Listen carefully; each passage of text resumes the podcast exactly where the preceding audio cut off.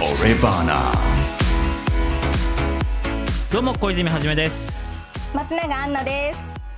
す。さあ俺バナさんじゅうはちかいめとなりました。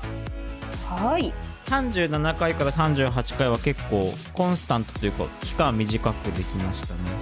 そう、スムーズに来てるよ。まあそうだね、さんじゅうななかいはいろいろあったからね。そう、反省をね。そうだよ。まあそうですね、いろいろあった回でございますけど、まあね、はい、ね、聞いていただいた方はえそんな ど, どこにそんなっていうのがあるかもしれませんけど、まあ、あそこに生み出すのでいろいろちょっと苦労があったさんじゅうななかいではございましたけれども、身の苦しみというものが、ね、はい、ちょっと待ってよって感じないですか。ここさんじゅうななからさんじゅうはちだいでもう大変なことがあったから、もうそれを今日まず話をしたいんだけど。なんだあんなさん、列島激震ってこういうことかっていう出来事があったじゃない。なんだろうなんだろう、列島激震。 う, うんもうガッキーと星野源の結婚ですよ。ああ、はい、ねえねえ、もうねもうね、いやそうだよ、あのあなんかあ な, なんだお付き合いしてたんだって最初思った、見た時。あ、そっち。あの携帯のニュースアプリで結構あの速報ニュースとかがすぐこう上がってくるニュースアプリがあって、それを結構入れてるんだけど、そこにあの星野源新垣結婚へってピコーンって速報出たよ。はいはいはい、はーって叫んで。いやだってさ、ね、そうだよね、うん、そんな反応だよね。私も来た時なんか逃げ恥かと思ったもん一瞬。え、逃げ恥の新しい子ってあるのみたいな、そのほら星野源新垣結衣って並びだけこうさ、ラインにスカなんか出てきたの見て、はいはい、え、うん、ああみたいな、そういうテンションだった。うんうんうん、そうだよね。うん、もうなんか誰かの結婚で驚くってより、金井の結婚報告以来なんだよね。ディレクターの金井くんの結婚報告以来。いやそう、それはそうだね。それは衝撃的だったね。そう、そう、あのー、衝撃的だった。うん、ね、あの俺バナのまあ。兄貴分的な番組僕バナっていうのがありまして、はいはいはい、これはまああのね、僕の大学の同級生の金井くんと内田くんがやってるラジオで、でまあ金井くんはこの俺バナのディレクターもやってる方なんですけど、本当に金井くんのおかげでこの番組ができているところ多々あるんですが、はいはい、その金井くんが結婚したのを僕ラジオで知るっていうね。第にじゅうななかいかな、にじゅうななかい何回だっけ、まあにじゅうななかいの裏とかかな、確か。直接言われてないんだよね。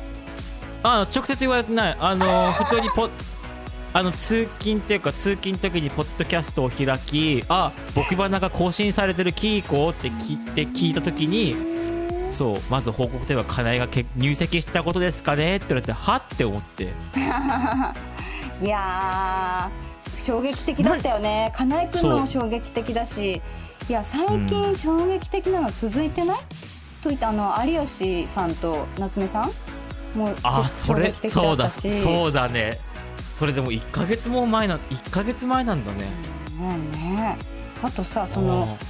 逃げ恥婚に関してはさ、あの見てた人、はいはい、逃げ恥は、えっと、見てました。あれってさ、だんだん契約結婚という形を取ったふたりがだんだんこうお互いを意識しだして、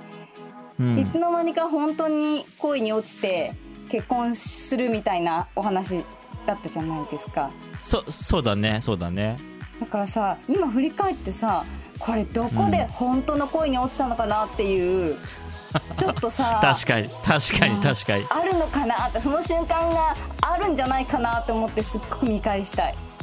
いやでもドラマのシーンでそこはあるのかな。いやほら分かんないけどあったよね、どこかのさ旅行に行ってさ、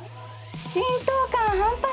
みたいなこと叫ぶさ、星野源さん、あの平正さんがさあ、はいはいはい、 な, なんかあったねあったよね、うん、なんかあったね。そう思ったのはいつなんですかっていう風に聞きたいよね、直接。いや本当にもうね、会見とかしてくれないかな。いやしないでしょう。なんかリモートでもいいよ。それこそもう本当会見するってなったら、うん、あの本当に山里亮太さんと蒼井優さん以来の。あーこう、そうだね、ああのなんだろうな、こうみんな幸せで帰れる会見が始まるんじゃないかなっていう、幸せなニュースはいいね、やっぱりね、本当にね。でこれを機に多分何かのタイミングで逃げ恥を再放送する機会もきっと出てくるでしょうし、またやっぱ見返したいってね、今アンナさん言ったみたくね、見返したいなんて人も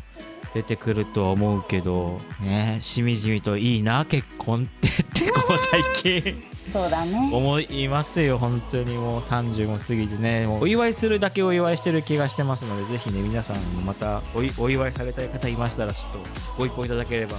お祝いしますんで。びっくりした、今ここで彼女募集とかするのかと思っちゃった。なんかいやしねえわ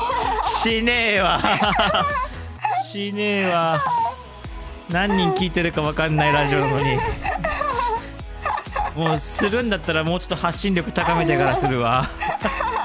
まあまだやっぱりあのなんだろう、緊急コロ新型コロナウイルスの緊急事態宣言がなかなか明けないなっていう状況ですよね。なんか今年になってから何かしらずっとこう出てるような感じがあるから、もう麻痺してきちゃうもんね。なんていうの、その緊急事態だっていうことは分かってはいるんだけどっていうかん、なんだろうな、うん、わかる。ずっと続いてる感じがしちゃってね。もう本当そうそう、なんかこれが本当に緊急事態なのだろうかっていう、うん、感覚が確かにあるななんて思いながら、まあできること対策するしかないのかななんて思いながらも、東京オリンピックどうなっちゃうんだろうみたいな、ね、うん、そうやっぱりそこだよね、うん、オリンピックは見たいんだけどね、うんね、いちねん以上同じニュースをずっと聞き続けるっていうのもなんかなかなか人生でない経験だなって思いながら、そうだね、うんと毎日何かしらね、そうそうそうそうそう、コロナ関連の話題が途切れないからね、うんうん、だからこそ明るいニュースがほっとするような毎日だね。まあ、そんな感じであのぜひね皆さんの周りの明るい話題等々ございましたら、あの俺ばなにぜひねメッセージを送っていただければなと思います。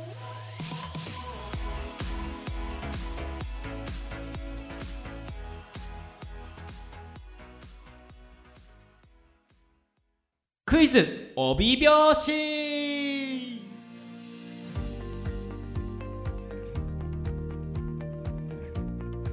はい、このコーナーでは、えー、タイトルの通りでございます、えー、本、漫画、雑誌、いろんな、まあ、書物には帯拍子というものが、まあ、雑誌にはないか、帯拍子といってこういろいろその本が、まあ、どんな本なのかとか読んでみてのこう感想を書かれたりとかっていうものがありますけれども、その言葉を聞いてどんな本なのかっていうのを想像してみようと、はい、お互いにその読んだ本を帯拍子から紹介してみようで、相手にどんな本なのかっていうのをまあイメージさせようという、まあプレゼン的クイズコーナーでございます、はい、久々でございます。久々だね、うんうんうんうん。あのー、今回はちょっと僕が読んだ本を帯拍子紹介しようかなと。まあ多分これはね分からないと思う、分かんないけどなんかこんな感じのジャンルの本なのかなっていうのが分かってくれれば嬉しいかなというような感じでございます。では参ります。私が読んだ本の帯拍子はこちらです。クライアントは軽い調子で言った。面白いの頼むよ。そのうち思いつくだろうと思っていたが、まだ思いつかない。新しいことを考えようとしても気がつくとまたぐるぐるぐるぐるぐるぐるぐるぐるぐるぐるぐるぐる同じところを回っている。明日プレゼン。まだできていない。助けて。アイディアとは単語の組み合わせ。面白いは足せるものではない。面白いとは似ていないこと。おこんな感じの本ですね。えー、え最初のとさ、そのふたつめの文章面白いとはっていうのと、はい、その助けてっていうところまでの同じ本なの、はい、同じ本ですこれ。うーん、まあ、なんか全然違うテイストだったね。あのまあそうだね、完全に僕この本に関してはジャケ買いをしたみたいな感じなんですけど、はい、ただでも内容がすごく面白かった本でした。え私その最初の方を聞いて、はい、クライアントは悩んでいただっけ。はいはいはい、軽い調子で言った面白いの頼むよ、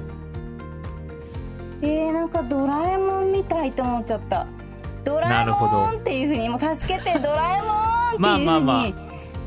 いはいはい、あのなんだろう、小説かなって思ったけど、うんうん、うん、漫画って途中から思い始めた。その誰かが助けてくれるみたいな、はいはいはい、お助けマンが出てくるぞみたいなワクワク感があったから、えー、漫画かと思ったな。でももう一つの方はもういきなり、うん、なんだっけ、うん、面白いは足せるものではない、面白いとは似ていないこと、アイディアとは単語の組み合わせ。完全にビジネス書かなって思っちゃったな。なんかデザイナーさんの本みたいな感じ。さあでは 答, 答えというかアンナさんなりのヒントヒント、あ、そっか、ああヒントちょうだい。いやヒント、まあこれ当てる、まあ当てる当てるゲームにしますか。何系のっていう、そのなんていうのかな、そうだね、何系のすらちょっと今私の中で、そうそうそう、えっと漫画本ではないです。あ、漫画じゃないんだ。漫画ではないです。で僕は結構結構この本に関してはあっという間に読み切りました。いっしゅうかんぐらいでパッと読み、読み切っちゃいました。お、そうなんだ。うん、すごくなんか、うん、面白かった。読んで面白かった。うん、え、それを読んでたら小泉くんもアイデアが湧いてくるような感じ。そのうんといや、えっと、アイデアが湧いてくるっていうか、アイデアの出し方との一つの、あのすげえ誘導されてるな今。まあいいや。なんかでもそのアイディアのだ、うん、だだ 出, し出し方というか、あ、こういう風にして考えることもあるな、確かに。でこういう経験も確かに自分でしたなとか、あ、こういうストーリーもあるのかみたいな、あ、こういう展開みたいなのもあったり。わかった。あのー、今のを聞いてちょっと思ったのは、何かこの構成の書き方とか小説の書き方とか、そういう、はいはいはいはい、小説家が教える文章の書き方本みたいな感じ、うん、面白い文章の書き方みたいな、えっと、では正解を出します。なんだなんだ、ででででででで、じゃじゃん。面白いって何なんすか問題。えー、何それ。表紙だけじゃちょっと、そうで、ここの帯表紙にいっぱいこう文章が書いてるんですけど、面白いって何なんすか問題っていう、センスは考え方より選び方で身につくっていう本なんですけど、はあ、これ書いてる人があ博報堂のクリエイティブディレクターの井村光明さんって方で、うん、で例えばあのユーハ味覚糖の避けるグミとか、避けるグミ、はいはいはいはいはい、ファンタとか、あのあの炭酸飲料炭酸飲料のファンタとか、はいはい、の シーエム の、まあ、クリエイティブを担当された方の本なんだけど、が書かれた本なんだけど、うん、要は面白いって何っていう本なんだよ。面白いっていうのは何、どういうこと、うんうん、ってなるじゃん、うん、いやたじゃあ面白いの作っててよろしくねって言われて、いや、うんうん、え、面白いってなんだっけみたいな。面白いって面白いものを作れっていう人は本当困るよねそれまあまあだからそう、なんかそういうこう面白いねって何って思う中で、うん、でも実はまあ本当東大元暮らしじゃないけど、意外なところにも答えが最初はあるとか、うん、その考えて考えて面白いものを生み出すんじゃなくて、うんうんうん、何かをこうつなげてって面白くなっていく。うーん、その方は何が面白い、どんなものを作ってる人なんだっけ。ファンタの シーエム とかってこと。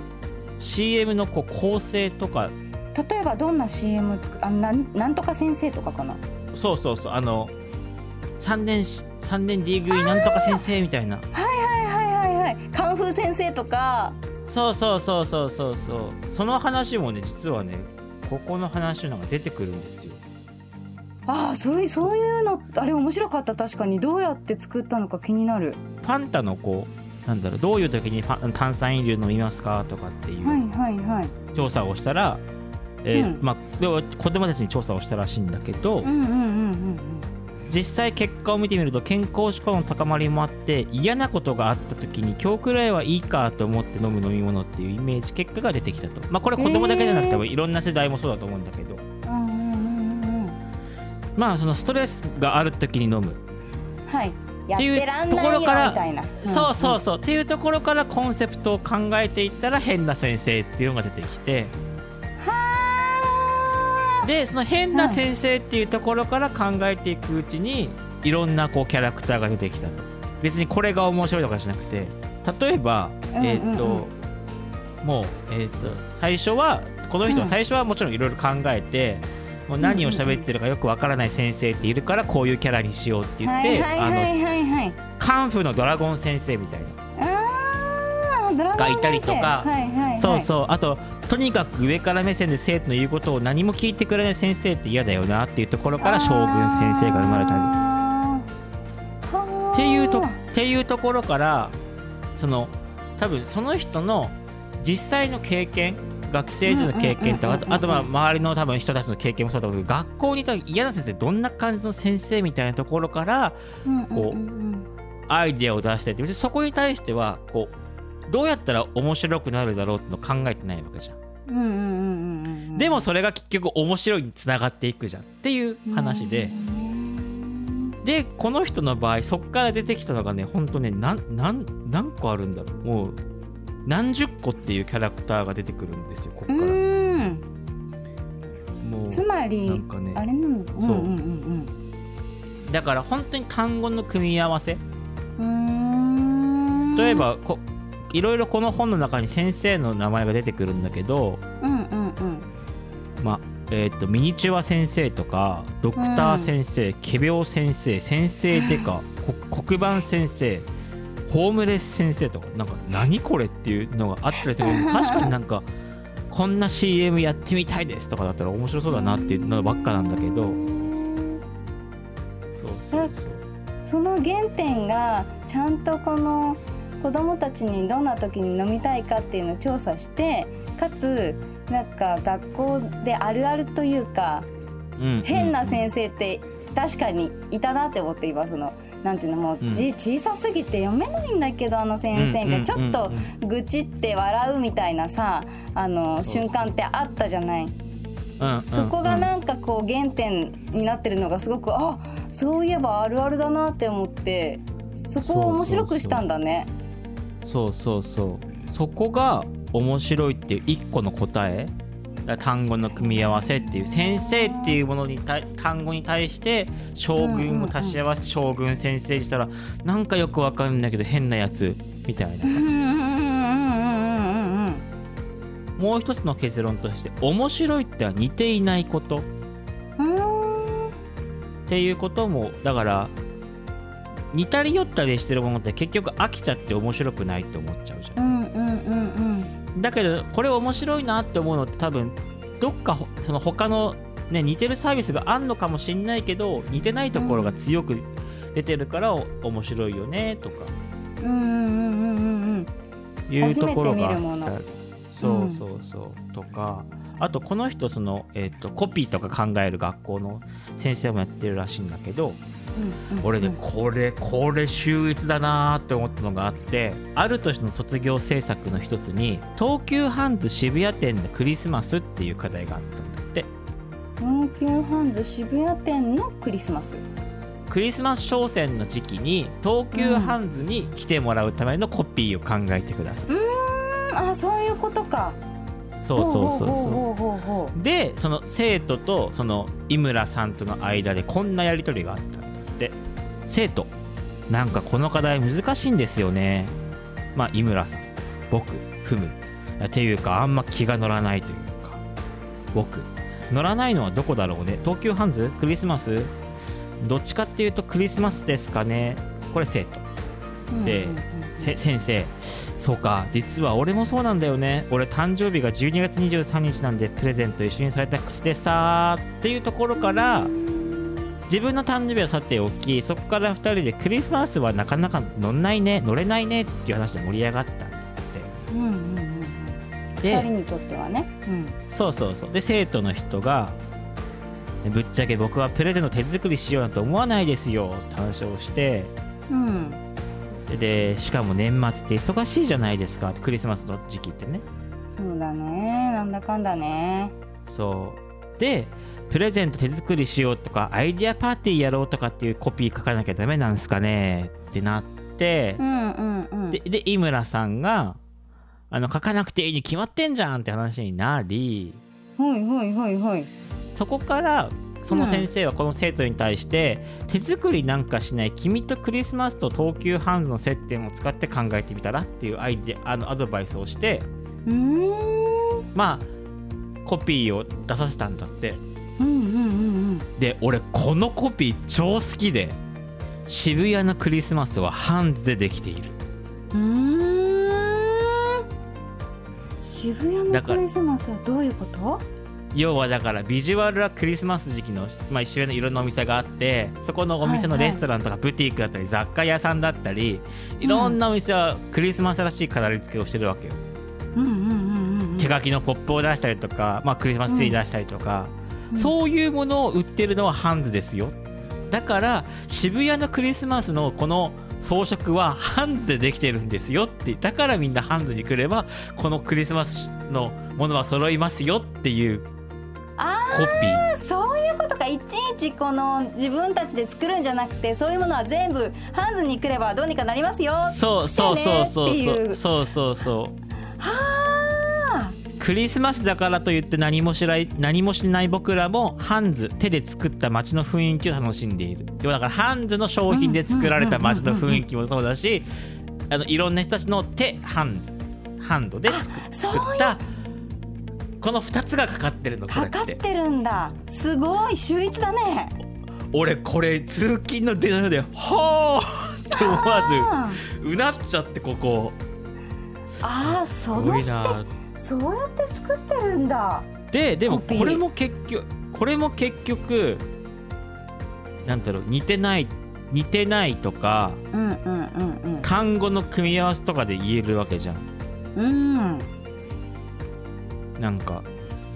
ね、キラキラしたクリスマスを東急ハンズでみたいなさ、なんかありきたりなこうどこにもありそうなコピーじゃなくて、渋谷のクリスマスはハンズでできてる、なんだそれってまずにあんま似てないなっていうところだけど、単語の組み合わせでああ東急ハンズのハンズと手のハンドの複数形のハンズっていうところと掛け合わさってるんだとか、パッと視線をこう客観視してみると、渋谷のクリスマスの周りのそのものがどこから出てきてるかって東急ハンズだよねとかっていう、なんかそんな確かにこう難しい考え方ではないのかな。でもそこを、うん、そこを気づくのがまあ才能なんだろうなって改めてこの本を読んで思いましたけど、すごいこれはだから面白かった。ヒントはなんていうのかな、すごく個人的なことで、みんながあみんなそうだよね、俺もだよ、私もだよみたいなところに転がってるものなんだね、うんうんうん、そういうことなんだと思います。その視点はなるほど、はい、そんな感じでもうね、この本は面白かったので、ちょっと、はい、あの前回の帯拍子とかで結構あの社会政治ネタのちょっと重たい本をご紹介してしまったので、はい、今回はちょっとライトライトめなちょっと楽しい本をご紹介しようと思いました、えーはい、ぜひあのこれ本当ジャケットもね、表紙も結構面白いんで、そうそうそうなんだか似顔みたいな、ね、そうそう男性がの似顔絵で頭抱えてるで、うん、もう本当 ど, どうしようやばい助けてっていう感じだから本当にね、うんうんうんで面白いって何なんすか問題ってきたから、なんだこの本と思ってもすぐ手を取って、ちょっと分厚いそうに見えたけど、でも読めちゃうんだ、サクサク読めるような感じなんだね。なんかその全ろく章で構成されてるのね、うんうん、これはいはいはいはい。でもいっ章をなんかいちにちでこう読み終えちゃいたい、えー、みたいな感じの、そう読みやすい、すごく読みやすい。ぜひ私も、ね、皆さんもしそうそう、はい、読んでみたい。それは書店で見つけたら手を取ってみてください。はい、以上クイズ帯拍子でした。ツイッターのアカウントはアットマークオレバナネットアットマークオレバナネットでございます。さあそんなわけでお届けしてきましたけど、なんか大丈夫ですか？今日なんか俺ね、あのコーナーが俺メインで喋った部分もあって、アンナさんになかなか喋れるタイミングを逃したなっていうのがありましたけれども、あ、面白かった。今日の本がすごく気になって、そう、うん、あのほら何かとやっぱりこの仕事してるとさ、それこそさ、はい、なんかないみたいな、なんかないみたいなさ話を振られたりするじゃない、このラジオでもそうだし、うん、はいはいはいはいはいはい、そうだね、最近何かあったみたいな、その、うんうん、その話し方とかも視点とかも結構面白いって何なのみたいな、私はこれ面白いって思って話すけど、うんうんうん、みんな面白いのみたいな、そういうさ面白いって何なんだろうってやっぱり思う機会多いから、その本読んでみたいなって思った、うん、もう一回なんだっけタイトル、面白いって何なんすか問題、面白いって何なんすか問題、うん、センスは考え方より選び方で身につく。ああ、そうなんだ、センスはね、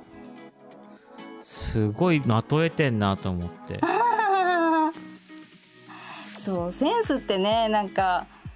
センスある人っているもんね。考え方じゃなくて選び方ね、うん、なるほど、ね、そうそうそうそうそうなんて思いましたよ。読んでみたいな。はい、というわけで、あの次回もあのまたね、新しい本だったり何だったり、本当にいろいろ紹介できればいいなと思いますので、ぜひ皆さん次回も聞いてください。というわけで、オレバナだいさんじゅうはちかいお届けしたのは小泉はじめと松永杏奈でした。さよなら。バイバイ。